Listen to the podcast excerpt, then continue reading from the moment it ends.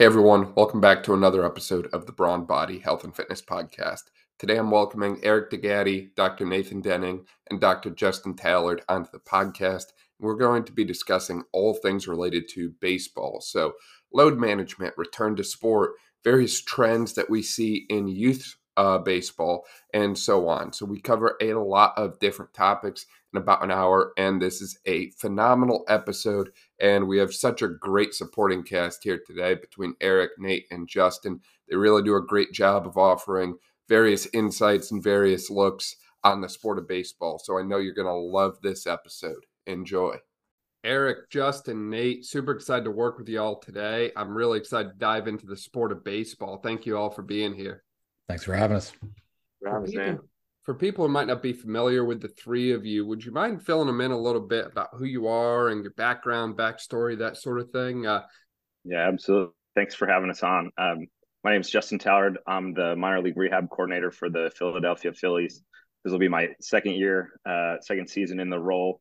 Um, prior to that, I um, completed a sports residency program at Houston Methodist, where I had the awesome opportunity to work with Rice University Athletics, the Astros, um, and like the Houston Rodeo and Ballet, um, and just a, a, really diverse group of athletes there. Um, and came on with the Phillies in 2022. Um, and have just been here since, and been really thankful for the experience. Thanks for having us, man. Uh, yeah, so my background's on different different areas of sports. I got graduated PT school in 2016, went on to a sports residency down in University of Evansville, um, in pro rehab in Southern Indiana. And from there, kind of went into a role with uh, with Exos for human performance uh, rehab and working with the guys from um, off season off season uh, rehab from all kind of all kinds of professional sports and then also working with a lot of guys training for the NFL Combine, and then also kind of like uh, our special operations guys. And then from there, did that for two or three years, and then went down to Fort Myers with the Minnesota Twins for a year, and worked with the worked with the worked with their rehab staff and among players as kind of a rehab and reconditioning specialist, working on movements, uh, clear pain mechanical faults for their um, hitters and pitchers while working on the rehab side as well. And then this that past year came up um, and started my own thing, integrated performance, where it's a little mix of performance and uh, rehab up here in, in Carmel, Indianapolis, Indiana. Well, I guess I'm the old man of the group here. So um, I'm going on year 25 in, in, in the field. Uh, and I've kind of covered a lot of road during that time. Uh, owned my own facility here in New Jersey for 12 years, multidisciplinary center that had kind of a little bit of everything. Um, and then been training athletes in performance, primarily based in baseball, softball, as well as football. I spent nine years as a training consultant to the New York football giants, um, as well as on the other side, uh, the other hat I've worn as an educator, uh, working as uh, a lead instructor for functional movement systems since 2006, I think, 2005, um, as well as developed my own curriculum with something called Principles of Program Design. So, uh, kind of seen it from all different angles. Yeah, definitely. And I feel like the combination of the three of you from strength and conditioning side and so much experience and knowledge on the sport of baseball combined with someone who has been in the realm of Major League Baseball and is now seeing things from more of a private practice side, all the way up to someone who's currently very involved in the long-term rehabs in, uh, you know, the professional baseball level. I think you three make a really great trio, and I feel like we're going to have a great discussion today about so many different things relating to the sport of baseball that impact our youth and our professional athletes.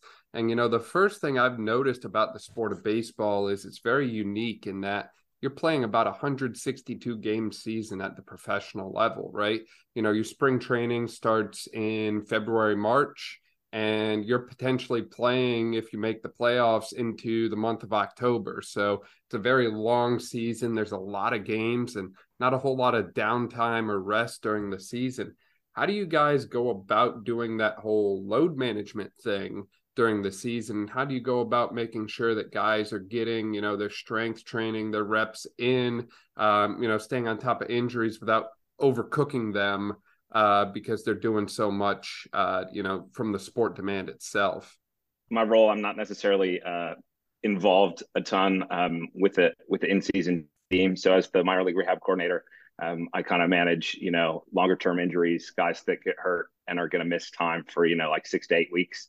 Um, but obviously, um, within my role, I have I have a little bit of an understanding as as to how we we attempt to to manage you know extensively long seasons, and then the fact that these guys just like never never take any time off. And I think, like you said, you know, baseball is is really unique, especially for for pitchers where they're doing one exact movement over and over and over again, and they do it all the time, and their training to do that is throwing, right? Like you have to throw to be able to pitch, and they just get so much load and so much volume. Um, so really, it's a it's a coordinated effort between um, strength and conditioning staff, mental performance staff, uh, athletic trainers, and, and physical therapists to um, track, you know, like a number of different metrics um, that we find important from, you know, like throwing, throwing volume, um, throwing intensity, all, all the traditional things that you think of. Um, so we're having, you know, constant discussions as to, to where guys are at, um, how they're feeling, how they're responding, subjective things that they maybe report to, to somebody that, that doesn't have anything to do with, with a, making a medical decision um, to, to kind of like stay in, in tune with our athletes and, and see what what they need in, in that moment and how we can get them through an entire season. And in all honesty, uh, it's a, it's a lot of planning and a lot of adjustments on the fly to be able to do so. You know, the one piece I would add, Dan, is is I think from the load management perspective is sometimes we take a very myopic, like short range view of that um, we look and say, okay, well, this guy he he just threw hundred pitches. What's the problem? Or even at the younger levels, I, I don't understand. The pitch limit is this. Why can't he throw more? Because they're not looking at the total load over the course of the span of a year or even a career that led up to that day. Um, and so considering that, whether it's at the highest level, did this did this guy play winter ball? Did he uh, how much how many innings did he throw in the spring? Was he trying to make the team having high effort innings leading up until the, the season, as opposed to this is a veteran who was just kind of working on their stuff? All that stuff has to calculate into load management, and at any level, that's one of the biggest arguments that that you know you have to have with people is understand that you know we get caught up in that there's these magical pitch limits of 100 pitches at the highest level level or going down to the youth level down to say 85 for little league kids and they you don't quite get that oh well it's not a magic number at 85 where this is safe and this is not. And it's not also that 85 is the same for every kid every day at every point of the season. So when you're talking about even college players like did they play in a summer league? How many innings did they log in a summer league? I think we need to take a more broad approach in terms of how we look at load management and look at it over the span of an entire uh, calendar year as well as even in the span of their their lifetime of how much have they logged leading up until this? Is this a, a multi-sport athlete? Is a single sport athlete? There's as uh, as justin mentioned like there's a lot of things that have to go into these decisions as opposed to what happened today.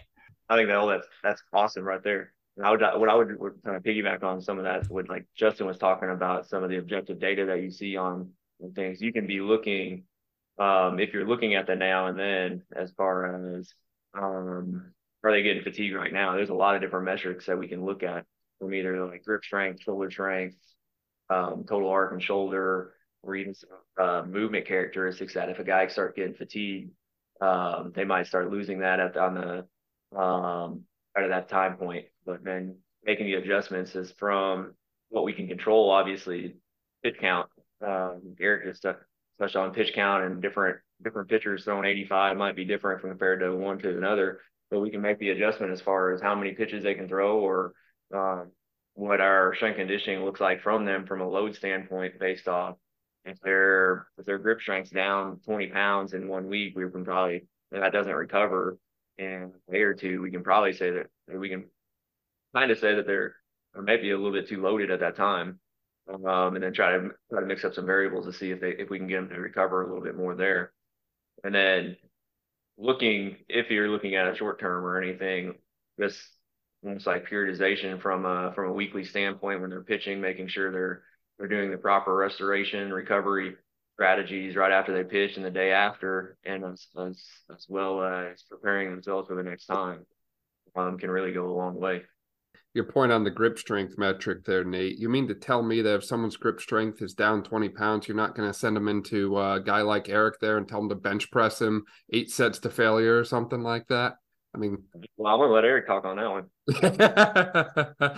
oh man, no, I, uh, I I love those points that you brought up there, and Justin really hit on the importance of the collaboration that goes into this. Is it's not just one individual taking the reins on this; it's your PTs, your strength coaches, ATs if you have them, your pitching coach, your uh, athlete themselves. There's a lot of different factors that you have to kind of juggle in order to stay on top of keeping them right all season long. Justin, how do you guys go about doing that at the professional level? And then Eric and Nate, how have you guys been able to do that in more of the private sector level? You know, how are you able to kind of connect with maybe like the high school pitching coach or the, um, you know, the local travel team coach and kind of bring everyone together? You know, it's a lot of a lot of time commitment right? Like we probably spend more time talking about athletes than we spend with athletes at this point, especially in in my setting. It's um, us having daily meetings, um, daily phone calls, uh, weekly like larger meetings where we're getting more into the weeds on things um, to just you know discuss how guys are doing, if we're if we're on track and and meeting our goals that we've set, and if we need to adjust those goals or if we're missing something.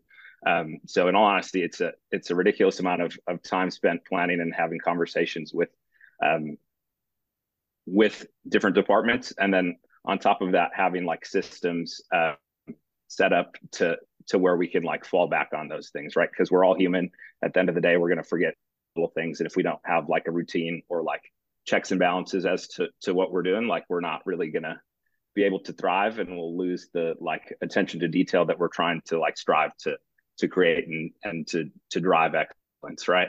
Um, so I, I, we were talking a little bit earlier about how like this set this being my second season here, we feel like we're like running on all cylinders because we've we've been able to take the time to like put out fires and have an off season to to come together and say how can we do this the best way? And what way can we have multiple channels of communication so that nothing gets missed? And that just comes from like a lot of time. And and fortunately you know like I'm surrounded by a bunch of people that are smarter than myself and have a lot more to contribute. So it's it's really awesome to be able to lean on their expertise and and go to them with questions and like leave my ego at the door and say like, hey, what do you think about um, incorporating this, or how do you think this guy's doing, or are you seeing from your perspective, and then take that in front of you through my lens. So at, at the end of the day, I'll go back to it's it's a lot of time and commitment and, and communication and making sure that we're all on the same page um, and asking questions to to double check that over and over again. The, the biggest challenge in the private sector, and I'm curious to, to hear what you think, Nate, is that you'd hope at least in a situation like Justin's, and I've been in, working in professional team environments, at least for the most part, everybody's rowing the boat in the same direction. You have a common goal that we all get to have a job next year if we win, right? Um, whereas it's it's very different in private. Number one, you have a kid that's getting pulled in a million different directions, um, and they're and they don't all have the same common goal. Your high school coach doesn't have the same goal as the travel coach. It doesn't have the same goal as the private pitching coach. They all are you know, the high school coach needs to win so he can have a job next year. The uh, private coach wants to sell sessions. The the the travel coach wants to get more plaques for the wall so they can get more kids to sign up for for their program. And so each of them are pulling in different directions, and they're not necessarily looking out for one another. In that uh, they all want a piece of this. And so the biggest lesson that I try to teach, not just the, the parents, but also the kids, is that they have to be their own advocate is that especially like, and I did a, a fair amount of work in softball where it's even a, a, little bit different animal where you generally have one ace that almost throws almost every game, especially at the high school level. And I say what you have to avoid being is you have to understand when you're good. And I've worked with some girls who are like really high level pitchers, is you're the coach's shiny toy. And I said, you have to be careful that they, they're going to pull out that shiny toy anytime they want to show that off. And I've had girls who were like player of the year whose coach pulled them off of the bench after sitting in 40 degree rain for two hours because they were in some tournament preseason tournament and the team they were playing against said oh i thought we were going to get to see so and so pitch today. And they said oh come on get up. And it was a shiny new toy that we're going to roll out to the mound and have her throw. And sure enough she she jacked up her shoulder from doing it. And and that's why i've always had that conversation. You need to advocate because we have kids who have to play on multiple teams that they're playing travel and and and their school or their their town team simultaneously. And if those coaches don't communicate which they're not going to you need to have the parent you need to have the kid advocate. Um, because if not they'll they're going to take that shiny toy especially if you're good and they're going to they're going to showcase it every chance they get. And we have to teach kids and parents how to protect them from themselves and from coaches who are going to be overzealous who may not have your best interest at hand. I think Eric just hit the nail on the head right there. I was gonna say when he's talking about advocating for yourself and uh, throwing just a shiny new object. I one one player that I, recently saw throws about five mile an hour quick faster than any one of his counterparts of his age group. And when I was telling him, I was like, "Hey, you might be, you might need a little bit more of a break throwing with your the stress on the arm for that that speed you're throwing." His dad looked up at me and he just goes, "Well, we threw the most innings this year than any other kid," and I was like, "Well." It's going to be hard. It's going to be hard to counter any type of recovery strategy behind that when you're when you're having more stress than any other kid on the on the on the game on the on the field as well. So Eric just second anything Eric just said on that. But what I would also say is I'm lucky a little bit as far as for the organization that I'm a part of, they have a strength and strength conditioning coach that works with those kids most of the time. Um, or they have they all get sessions from them. So me and him going back and forth, if it's if I'm seeing one of the players from that, it's pretty, pretty easy as far as my office is literally just right in the middle of the weight room um, that they're working with. But the one thing that's hard to juggle is he also he does a very good job at also understanding that these kids strength train with their high schools. So he's not only balancing what he's doing with the kids, but what they're already getting with their from their high school strength and conditioning coach as well. So um, like I said, he does a very good job of balancing, knowing like getting info from them to figure out what he can supplement as, as far as just instead of just saying like, hey, um, this is my program, this is what I'm going to do when it actually could be detrimental to the kid because they've already they've they've already done something very similar um, with their high school. Uh, but as far as in the private sector of trying to reach out, I would say education and being their own advocate, like Eric was saying, is the is going to be key because a lot of these kids, like Eric said, they're getting pulled every every which direction, so they don't know what's necessarily the best. So as long as as long as you can give them some education and and being authentic and being real as far as like I mean they can pull it out from you as well. They'll they'll know if you're just trying to sell them something as well. So if you're telling them stuff that that's best for them and it's I mean obviously we want to help and if it's not and they see that's not even a, a benefit to you and you're just trying to help them continue their career, they're gonna take it to heart and they're gonna they're gonna do the best that they can to follow that advice. Yeah, yeah, exactly. You know, as you mentioned, you know, protecting their career because I've noticed that individuals who suffer, you know, overuse injuries or different setbacks like that, their progress kind of goes like a roller coaster. They get better and then up we're sidelined for six weeks. We get better, up we're sidelined for a month. Whereas if we can stay healthy, we just progressively improve over time. And, you know, I know that we can't prevent and every injury or that sort of thing. We have to kind of find a way to control our controllables. And I think you just hit a great point with that there, Nate and Eric, is you know when we are looking at someone's program uh, we can try and connect with as many individuals as we can but if they're lifting with their high school team and they're going to a private sector strength and conditioning facility on top of that um, you, you, know there's only so much we can do there. You know we're we're probably not going to get the high school strength coach to change what he's doing with the athletes. So how do we kind of go about finding a way to supplement and support what they're doing uh, without kind of overdoing it. And uh, I think that's a huge takeaway. And I know that's something that, you know, Eric and I have discussed multiple times in the past is trying to get smarter with what we give athletes from an exercise standpoint. And I think this is huge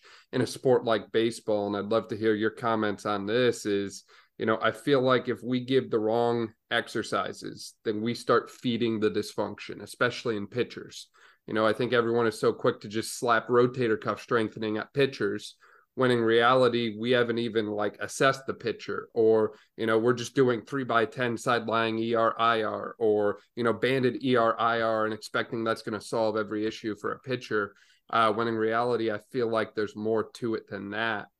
Yeah ab- absolutely. I think one i want to circle back to eric's point about like having these guys be their own advocates and ironically that applies so much to to minor league and major league baseball, and I feel like the the the the guys that represent what it is to be like a, a big leaguer and a big league veteran are the guys that like know their routine, know what they need, and advocate for themselves. And we spend a lot of time like teaching 16 year old kids from the DR, like, hey, I, I need you to tell me what you want and what you need. And literally, my first message to anybody that comes into rehab is that, hey, you guys know your body. I might know something about exercise and, and injuries, and I need you to communicate and collaborate with me so that we can be on the same page and you can tell me what you need. And like we're about to talk about, there's 1600 different ways to do the same thing and to strengthen your rotator cuff.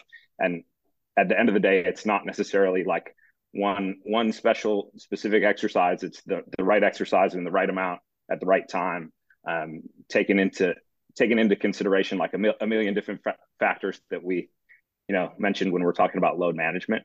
So I think it it really depends like the time point we're looking at for these guys. And early on, if we're talking like early acute stages of rehab, um, if somebody's not throwing, if they're not really doing a ton of baseball activity, then great, let's load them up in anything that we can load them up in. So that way, when they get to the point that they're closer to return to play, they're they're at a at a point where they're at better performance than when they left, right? So like when they're not doing a ton of baseball specific activities, great. Then we can do these three sets of 10 and like an immense amount of exercise and arm care and and and all that kind of stuff to to supplement what they would be getting from throwing so that they're more prepared when they go back to throwing um, and then as as we build through like getting closer to the time point of of high intent throwing and throwing off a mound and throwing to hitters like some of that gets like withered away and, and we tailor off what that looks like and we become a lot more selective in terms of what we're what we're applying and and what we're choosing to do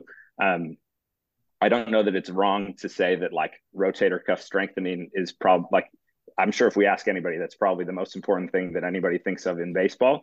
But it's trying to figure out what what the right like dosage of that is and like what the right timing of that is that I think is is the nuance that gets missed. And if it's just like, okay, well, your shoulder hurts, so just do a throwers 10 program, like that's not not sufficient enough. And then on on top of that, like that's not taking into account all the things that are specific to that athlete and and everything else that they're doing whether it's you know working with their high school pitching coach working with their specific pitching coach on on, on my level talking to their agent talking to their friend friend's agent or their friend that does like pitching mechanics and then trying to work with our pitching coach right like there's those barriers that come into play that we have to consider and and what they like doing in the first place and and then you know like backtrack and and get to the get to the point where we're selecting the right exercise and in the right amount for for them in that moment.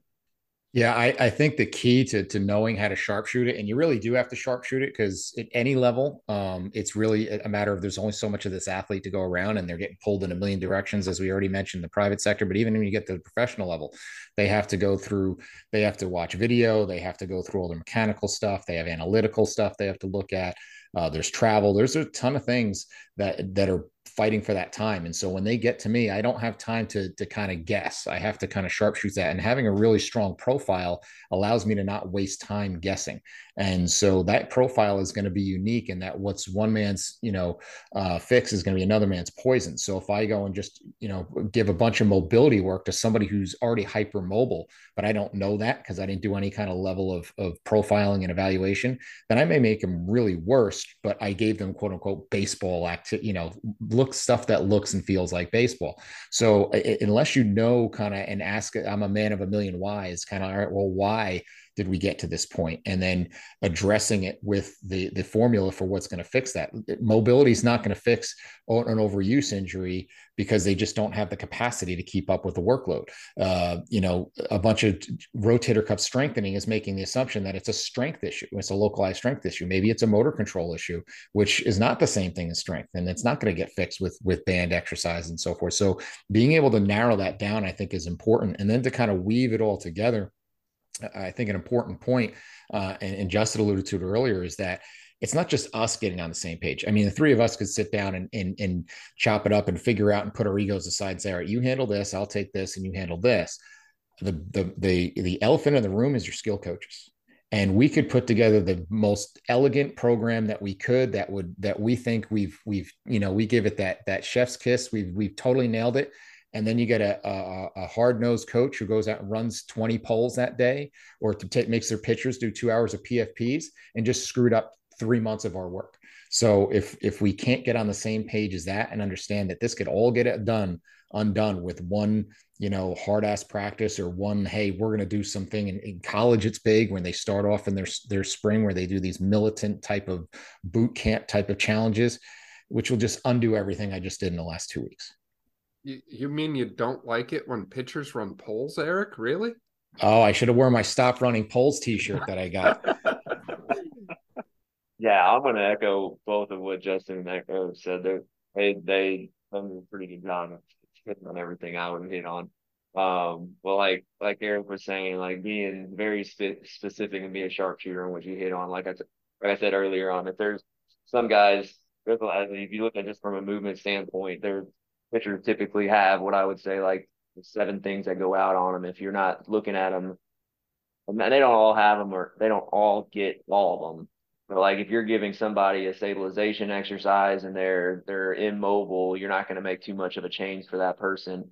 Or in the other way, the other way around, if they're super mobile and you're stretching them out, they're not. You're probably a more of a detriment as them too. And then the same way, if, if we're all fighting for a time and there's only so much time in a day, there's probably a million things that you can that you should be doing as a baseball player. Um, and they're all it's all a lot of it's beneficial but if they only have half hour to do it and you're prescribing an hour of things to do then the player has no idea what's going to be the best bang for their buck. And they're just going to pick and choose what feels good. And what all we and we all know that what feels good isn't necessarily what's good for the player. Um, you can have very very tight feeling hamstrings and which I've seen and their active straight leg raise is way past 90 and for stretching that out, we're just creating more of a of a, of a mobility issue instead of a stability issue, or instead of creating some stability. So really being fine tuned with what you're looking at and knowing where where to lead and prior to and I would say prioritize what you're looking at too. So do you do you uh do you prioritize mobility over stability? Do you prioritize shoulder shoulder mobility over hip mobility? Um, and what and being really locked in on on what you're looking for there so that player is getting what he absolutely needs um, for there and then you also kind of like like we were saying shoulder strength if one if one of them's down if you lose if you lose a few pounds of external rotation on your shoulder for strength are we are we just loading them up with more external external rotational um, rotator cuff strengthening or did we factor in that they just threw 100 pitches the day before and they're actually just fatigued out and we need a few more hours of, of recovery um, or some local motor control for shoulder external rotation instead of just loading them up with band work or or resistance work. So kind of factoring in there and like and what we touched on earlier, getting in on like even some of the some of the uh, mental skills coaches too um, can really come into, into play too to find out if they're they're not sleeping or just talking with the player as well too if they're not sleeping at night um, because they're super stressed and obviously to go back to the grip strength then their grip strength may be down still because they're not getting enough rest. So having either questionnaires or just being locked in as making sure you're touching a few questions to your player to kind of screen them on where they're at um, psychologically as well hydration sleep all that plays a factor into trying to be trying to be a sharpshooter on how to uh, completely better that better that athlete in the in the least amount of time. And taking that a step further, remembering that the athletes are not just baseball players; they're also people. Um, so you know, if you're at the pro level, like um, you know, working with some of these guys that Justin has, like you know, they might be coming in from a different country, and there might be a language barrier, and they've got to adjust to you know living in a whole new place. They might be married or dating someone they might have kids or a dog or something like that and there might be some personal life factors that get thrown into the mix as well and you know i know it's easy to think of a sport like baseball especially at the pro level as baseball is you know their whole life but there's there's a lot of other factors that go into the picture as well and um, you know again we control what we can but we also have to consider the fact that you know we're working with people just as much as we're working with athletes. And no one person is going to be perfect about every single thing. So we have to find new ways to adjust and accommodate for those days when things are not perfect, you know, for the the night that, you know, your star pitcher only gets 5 hours of sleep or the night where, you know, your pitcher's 20 minutes late to his session because, you know, his dog was sick or something like that. Like you have to be willing to understand where they're coming from as a person, I think and be able to adjust and account for all the personal factors just as well as the physical performance based ones i would say.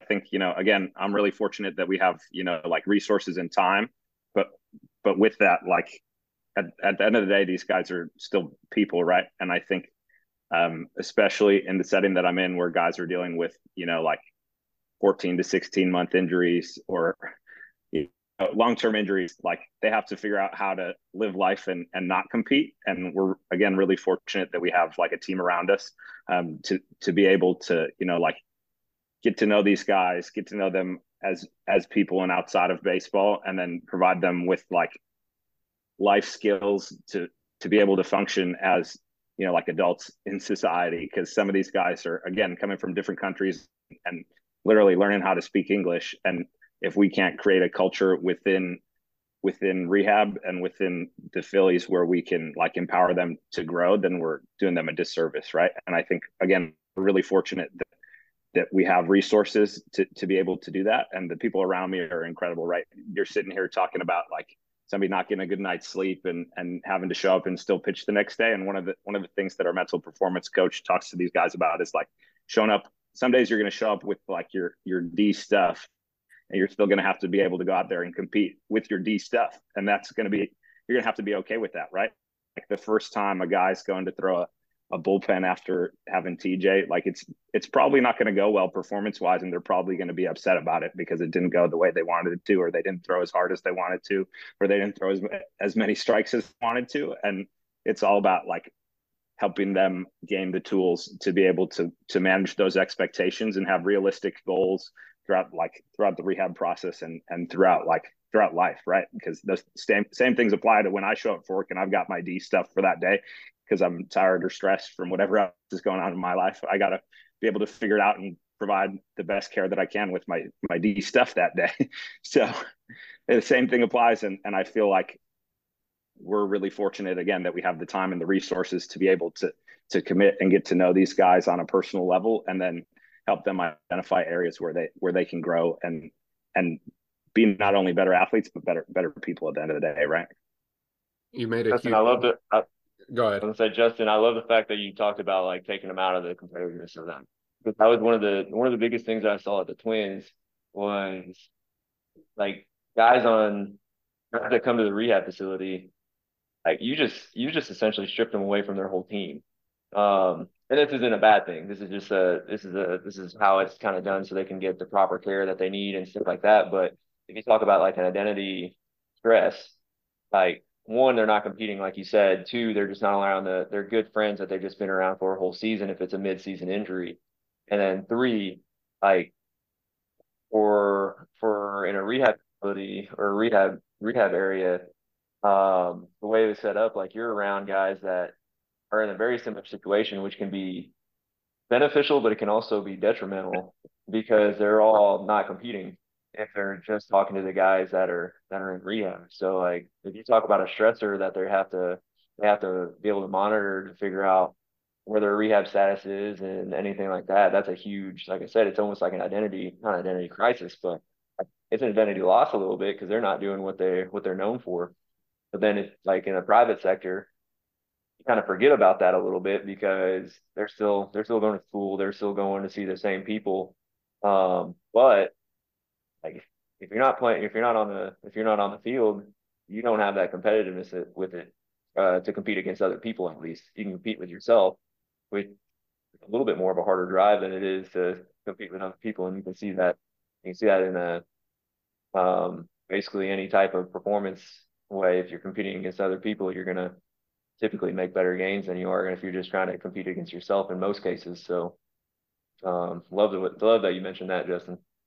Yeah, I think I think it, in in professional baseball, it's it's really hard when guys get sent down here to Florida or to to Arizona for other teams. Like it's nobody everybody like tries to resist it and say oh I, I, don't need to go down but if you think about like the access to to facilities that guys have on traveling on the road league players and even major league players man some of those weight rooms are tough so like to have yeah. the ability to co- come come to like a facility where you have everything that you need and you can simulate whatever you need is is an immense benefit but that personality and identity issue of like, well, I'm down here in Florida. They totally forgot about me. I don't matter is, is really hard. And I think, again, I'm really fortunate that like our, our strength coach and our, our pitching coach and the other physical therapists around me have helped to create a culture where we're trying to like challenge these guys to, to be the best at what they can be doing at that time, like in that moment and, and try to create, you know, like some camaraderie of, of what what they get in an actual team while they're here. Um, and I, it's never the same, but like I feel like that's that's a huge piece that that gets missed where these guys just and even again, like you said in the private sector where we just forget that like, oh, coach probably forgot about me because I can't play for eight weeks. So what what am I going to do? And I don't have any importance anymore at, this point because I can't play. So how can we help help these athletes like find that and and remember that they they're on their way back to that, right? those are awesome points and i think uh, rapport and trust is also really important because for anybody listening to it obviously the three of us could sit here and geek out about training baseball players for for forever but realize that all the players that come to us they don't love it right? They're not eh, like to steal the Kenny Powers line. I'm here to be the best in my sport. I ain't here to be the best at exercising, right? So they're not all excited about when I explain to them how to do a six point carry or something like that. So I have to be able to get their trust to say, look, this is what's going to lead to this, and what, and it's about having some, uh, you know, adult conversations of what we can have some trade off with to get them to buy in because they're not all jacked up to to, to do it. And then the other thing from the mental stressors is when people hear about oh you know working with major leaguers they're thinking okay we're working with all you know 20 million dollar a year guys who have you know mansions and yachts and, and all that sort of stuff. Where for every one of those guys that you see on espn there's independently guys who are doing DoorDash who are just trying to get a job for $5,000 a year. And they're trying to keep that job to hang on a little more to maybe get a chance to get their dream.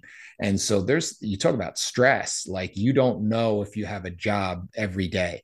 Um, though there's a way more guys like that at any professional sport that are right on that that razor's edge, and that is extremely stressful. Um, and learning how to manage that in your training volume is, is another factor to consider. You know, the one thing I feel like we haven't discussed on yet is the whole process of return to sport. So, say, you know, an athlete's been seeing Justin for a while and they're getting ready to get back into the game, or, you know, say Nathan's got a long term rehab and they're looking to get cleared to go back in. We didn't really touch on too many of the different return to sport testing criteria in the episode today. I'd love to hear from each of you a little bit about what kind of things you look at when you've got an athlete who's been out or sidelined for a long period of time what kind of things are you looking at and assessing to determine their you know return to sport eligibility or readiness or whatever you know term you want to throw at it there? And you know i, I really want to hit that from also the strength and conditioning element that you have there eric and some of the movement quality type background that you have as well. So what i always kind of say like we want to we want to we want the endpoint speed and hold and that's where we start from um, so where do we want to get to when we're gonna when we're getting get them either throwing or get them back onto the field? Um, I like to use a lot of objective stuff, a lot of objective data because as we all know, if we try to try to be subjective and just deal with the is it painful or not, we're going to miss a lot of different things. And a lot of different factors that can go into why they got injured. Um, as like we just talked about. So typically what I'm looking for, if you're talking like, if we're talking baseball, so we're talking an upper body, upper body injury for the most part. Obviously there's, there's other things, but we typically think of shoulder, elbow, um, for, for baseball. So, um, some of the stuff that we already, we already touched on, what I like to look, look at is grip strength, is it normalized, um, compared to what it was previously if we had that data before? If not, and we don't have the data from before, is it at least what it is from the from the non-throwing side? And then do we have a little bit of an increase overhead as opposed to down to the side? Um, shoulder strength. Uh, is it again? Is it normalized? Um, I like to look at even versus IR. So the ratio is it between 0.8 to one, um, ER to IR ratio? Is it the same as your non-throwing side? Um, or is it a little bit, or is it a little bit better, is it a little bit worse? So all this stuff, I'd want it. This, I would, I would want all that stuff normalized too, and then you get into a little bit more functional testing as far as um, upper quarter Y balance, um, so closed kinetic chains uh, testing. Um, is that is that equal and both sides symmetrical? And does the composite score, composite score equal what it needs to be? Lower quarter Y balance, does that equal what it needs to be for a composite score and symmetrical? Um, then we go just even to like an FMS. Is there is there no zeros and ones on it? Is there any asymmetries? Um, shoulder total arc, um, shoulder range of motion, flexion, ERIR, extension. Is that all normalized? Especially and then cervical range of motion. Is that normalized um, in a pitcher? Um, ankle dorsiflexion, even th- this big one, thorax rotation, to see if they're see if they have any limitations in that. But all that stuff is is what I would want to make sure to even even begin to start um, progressing higher end activity. And then if you get even into higher level testing as far as broad jump or med ball chest pass, uh, where I'd be working with Eric a little bit to, to, to figure out where we need to go in that in that realm in the strength conditioning realm to make sure that they're getting all the power output, all the postural integrity and um, elastic energy control that they that they should be they should be able to withstand the withstand the stressors of their sport. And once all that it's a lot of stuff that I just listed, but as long as until you get all that stuff normalized and start progressing, then you start to progress a little bit more of a of a return to sport as far as like maybe that's when you start doing some return to your interval throw, throwing program to make sure that they're not um like we talked about before, like an acute chronic workload ratio. So you're not just bombarding and jumping up their acute workload and then just get re-injured again after you just normalized everything, made them super strong, made them super a good mover, and then all of a sudden you just go go back to square one because you loaded them too quick. Um, so that's where there's a lot of stuff there, but that's where that's essentially where I would start and then try to try to normalize everything that you find. And like we talked about, be a sharpshooter where where they're deficient in those areas and attack that really hard um, until all that stuff gets kind of normalized. Yeah, Nate hit yeah, some really good good points there. Uh, you know, to quote the Jay Z line, "The numbers don't lie. Check the scoreboard." so, um, is that like I, I, need to know some objective data, and that's why that profile up front is important because I want to know like if their broad jump did decrease by six inches, well, that means their lower body power isn't what it was previously. Now they go on the mound and they're trying to to get back to the same velo. They're going to have to get that from someplace else and that's going to mean they're going to probably overuse a part that we just rehabbed right? Or if they're maybe because they've been sitting so much and they're not doing their normal activities they're not on their feet as much and now they've lost a foot length off their stride and now th- that's going to take a couple ticks off their velo and they're going to try to make it up someplace else. So i want to make sure everything gets back to to an acceptable level and not look at that on a very local thing. So even if you're coming back from TJ or a shoulder thing, I'm looking at all those other factors, regardless of what your your injury is, because those are the things that usually get lost um, because we don't think about that. We, I mean, there's some of the highest correlations from a movement standpoint or the lower body Y balance test um, in terms of arm injuries. So I want to look at everything to make sure every, you know, what thumbprint has this left. And if it means that you lost dorsiflexion on your landing leg, that's going to end up leading to something coming back at some point. And so that's why you see a lot of players who come back and they and they have a setback because something else was triggered because their their normal activities changed and their normal training changed. And, and then the other last point I would say, and Nate brought it up really well, is you got to really under get the athlete to understand that this isn't an, a, a green and red type of situation. That there's going to be shades of gray all along there. That you're not just either good or not good. That there's steps to this. You don't just go out and throw 95 at max velocity in high in, in high pressure situations after not throwing at all. We have to learn how to we how do we ramp this up properly. Both Nate and Eric really hit on the the most important thing is that it's holistic, right? Like Nate listed off like 20 different 20 different metrics that you want to look at and we want to look at the the whole picture of these guys. And again, I'm really fortunate that we have like a a pre-participation participation, you know, like physical to go back to and say like, hey, what did this guy look like when he wasn't hurt or when he was healthy, or if it's somebody that's been with the org for a long time, like what did he look like X number of, of years ago? So we can like reverse engineer these things and and see like where that looks. Um, but I, I think obviously these guys hit hit the nail on the head. I think the only thing that I'll add in terms of like return to throwing is like some sort of like a, a pre-throwing plyometric program, right? Like they should be doing some sort of throwing or exercise to simulate throwing, whether that's med balls, whether that's some sort of like use of a weighted ball. So that way, when they go to throw, that's not the hardest thing that they've ever done since since they since they last threw, right? Right, right. I like that point a lot. And um, you know, you mentioned too, Justin, that's the beauty of having the facility like you guys have in the long-term setting there where you have pretty much unlimited access to whatever you need. Um, no, I think you guys did a great job hitting so many different return to sport criteria and considerations. And as you mentioned, it's a continuum. It's not a full green light or full red light. You can continue to move forward or move back from that state. And while certain things might meet where you were before, other things might be lagging behind. And as you mentioned, that's the essential part of looking at everything uh, before the athlete goes back and trying to give them some kind of baseline uh, some kind of you know score or just overall data of where they're at and where they need to be. Um, I love how you all brought up the points of reverse engineering as well. You have the end goal in mind. Now we just have to build the steps backwards from there to get them to that point.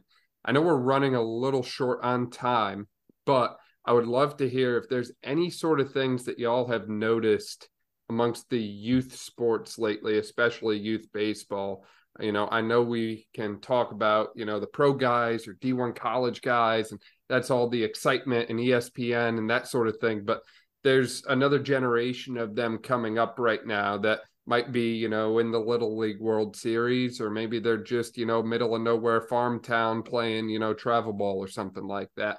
Is there anything outside of running polls that you've noticed as like concerning or things that you want to you know it, in your mind you would like to see changed in the uh, in the youth athletic uh, world for baseball.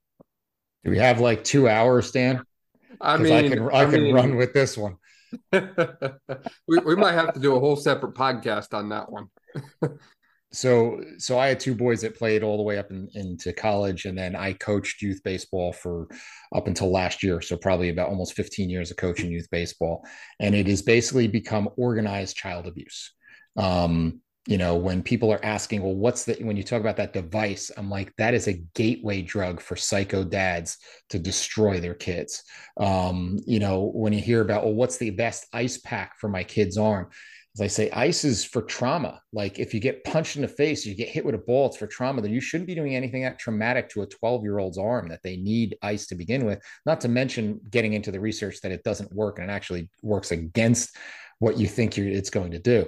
Um, so like getting that mindset to change is really hard. And I can tell you because I've been in it as a parent, there's that fear of missing out. Well, if I don't do this, then if I don't get my kid on the, you know, because it's it's driven in by and it's really just a cash grab of if you don't play on the on the spring team, you won't be on the summer team. If you don't play in the fall team, you won't make the spring team. And so kids are dropping out of their other sports.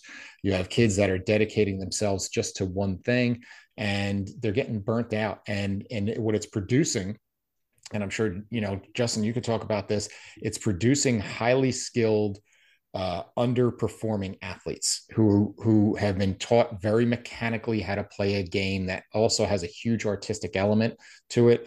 And you know, and that's why I always one of my favorite things when I coached youth baseball is when we went to a, like a sleepaway tournament. As much as I despise tournaments with a passion, I can go for an hour on that. Is I love the fact that we would go and all of my little superstars would get their asses handed to them by a team from another state. Because then I would have the parents at dinner that night and say, just understand that that team from Maryland that just mercied us 28 to nothing, that they're going to go to Florida with kids who play year round and they're going to lose 28 to nothing. And that team from Florida will go to the Dominican Republic and they will lose 28 to nothing with a bunch of kids with milk cartons for gloves. And so you're so far down the food chain that understand that it doesn't really matter what ice pack you buy a little johnny. All right I, if i don't like reel myself in i'll go all night. So let me let these other guys go. You can tell that this is a, a, tender spot for me. Yeah those are all good points though. That like you said we can go on for hours on this. Uh let's see i'll go i'll go i'll just i'll explain one thing out here. I'll pick out one thing. So eric already hit the hit the what the youth sports look at but one the one thing one big thing that i notice is um, a lot of the guys that I see right now, um, come with an elbow or shoulder injury, ask them what their throwing routine is for non-pitcher or anything like that, and they're like, "What do you mean?" Like, well, what's your warm up? What's your quote unquote warm up nose? Like, well, we go out to 150, 180 every day. Like, well, hey, it's like the long toss is supposed to be development. I was like, do you do you squat every day? And they're, they're like, no. I was like, what happens if you do? He's like, it's going to go down. I was like, correct. I was like, so why are you doing a very high velocity velocity growing every day? And they're like, well, no, we were told long toss, long toss increases velo. It's like, yeah, if you re- if you recover from it, but you're not going to be able to recover from it in 24 hours. So a lot of times, I the first step I do is change their change their uh, their essentially throwing program, and what do you know, their elbow doesn't hurt with not too much too much intervention to it. I don't know if I can can follow up, uh, Eric, but um, to to piggyback off of, of Nate, um, in in baseball and probably in most sports, we all think more is better. Um, it's always more more wins, more more throwing, more lifting, more teams, more recovery, and it's. I mean, obviously, we all know that's not true. So we've we've I think we've laid out that it's trying to do the right thing at the right time and the right amount, and we we lose that a lot, especially in youth sports when we're we've got the next LeBron James on our on our team. Uh, yeah, the the business of youth sports. It's um and as we mentioned before off air, it's it, it's incredible to me just how much money gets caught up in these things uh sometimes as well. Um, you know, we're seeing, you know, families invest sometimes five figures into their kids' athletic endeavors, and I'm all for supporting the next generation. But um, as Eric mentioned so eloqu- eloquently, eloquent, geez, as Eric mentioned so well, um, you know, sometimes there's individuals with far less than us that are absolutely whooping us at our sport. Um, so sometimes it's not a matter of what money can buy us, but it's a matter of you know how we can work in a more effective efficient and intelligent manner with the resources that we have. Um, it makes me think back to a personal story as well. Um, a long time ago i had a you know a friend joel bennett on the podcast who pitched for the boston red sox and philadelphia phillies. And as we were sharing his journey and story he talks about how he grew up using a rock as a baseball because he couldn't afford a baseball and using a old two by four as a bat because he couldn't afford one. And yet he was still somehow you know able to make it into you know Citi Field fenway park that whole sort of thing. Um, so just because you don't have the resources doesn't mean that you're you know you should give up on your dream. And just because you have all the resources in the world doesn't guarantee you a spot at in the big leagues i'll say. Um, but I, as Eric mentioned, we can talk about that all night long. As we start to wrap up here, is there any other closing thoughts, closing remarks, or anything else that you guys want to bring up that we didn't yet?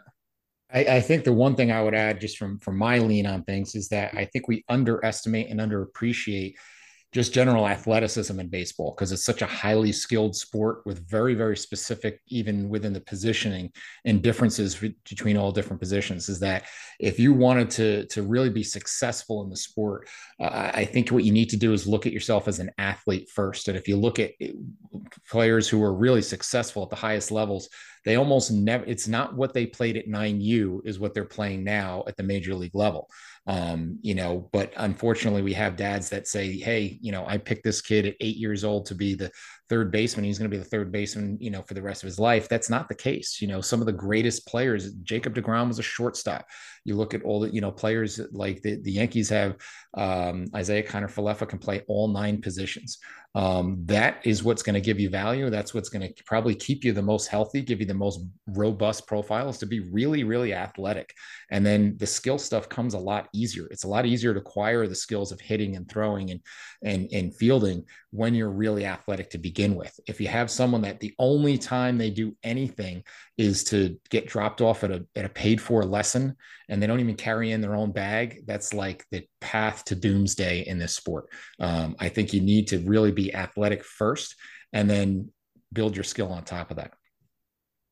Have too much just besides just like Eric said, set the foundation because uh, I think I just saw something today as far as like what what what makes the greats the greats is become being able to get into a into a position that doesn't look like a normal baseball position, but then still create force from it. So being able to throw throw hard from a from a arm close to the ground or being kind of disordered to make the make the quick throw to first or anything like that. But you very I mean they may have made that throw one time and that was it in the game. So how do you develop that? You're gonna like Eric said, you're gonna have to be you're gonna have to make, have athleticism. You're gonna have to be able to pick that up from another sport. You're gonna have to pick that up from the development and other areas besides just being on a on a baseball field. So set your foundation good from a movement, strength, power, uh, performance capacity, and then and then take that to the field and the skill. Like Eric said again, the skill will come a lot quicker.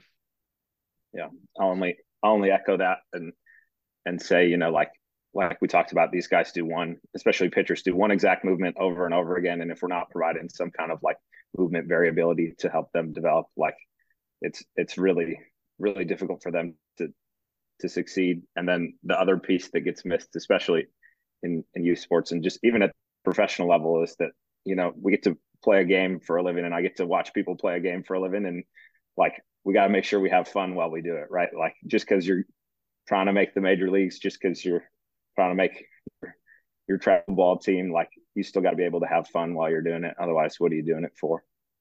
I love those points. Love that. Um, you know, for people who have listened today and maybe they want to check out more about you guys and that sort of thing, where can they find you at on social media, online? Um, Eric, I won't make the MySpace joke this time. I know I've made that like the past five times we've been together. Uh, where can they find you at online? So I shouldn't reference my MySpace then? I, I mean, you can if you want. I'm on MySpace right now, actually. I, mean, yeah, I think you can ask Jeeves for it. MySpace is still up and running, I think. Love it. Love it. Well, for me, it's simple. It's just my name. Just go to Eric Dagati, E R I C D A G A T I at uh, dot com, and you have all my social media and everything in there. If you have any questions, there's an Ask Eric thing on the main page. Put that on there. Plus, you have all the ways you can contact me. Uh, I'm I'm not a big social media guy, um, but we can put my email up for guys if they want to reach out. Awesome. Yeah, and then if you want to reach out to me or anything, my website's integratedperformanceteam.com. Emails nathan at integratedperformanceteam.com. And then Instagram is just integrated.performance. Uh, Twitter is Nate. Gotcha. We'll link to all of that in the description below too. So if you didn't quite catch that, you can just click there. Justin, Nate, Eric, I really appreciate you guys' time tonight. Thank you so much. Thanks for having us. Yeah, Good Dan, thanks guys. a lot. This is fun. Thanks. Hey everyone, I want to take a second and tell you all about AliRx. AliRx is a at-home food sensitivity and gut health testing panel. You order online and then receive and complete your test at home for food sensitivities. You then receive a custom report online through your member portal and then receive personalized recipes and supplements that are catered to you based on your food sensitivities. If this is something that interests you, you can check out the link and description in my bio, and you can use the coupon code capital D, capital B, R A U N, capital R X. So D Braun RX at checkout to save yourself 20%. Thank you so much for listening to this episode of the Brawn Body Health and Fitness Podcast. If you liked this episode, please make sure to share it with a friend subscribe so you don't miss any of our upcoming episodes, and leave a review. This way, we can spread knowledge and motivation and help reach more people. Thank you again for listening, and I'll see you next time.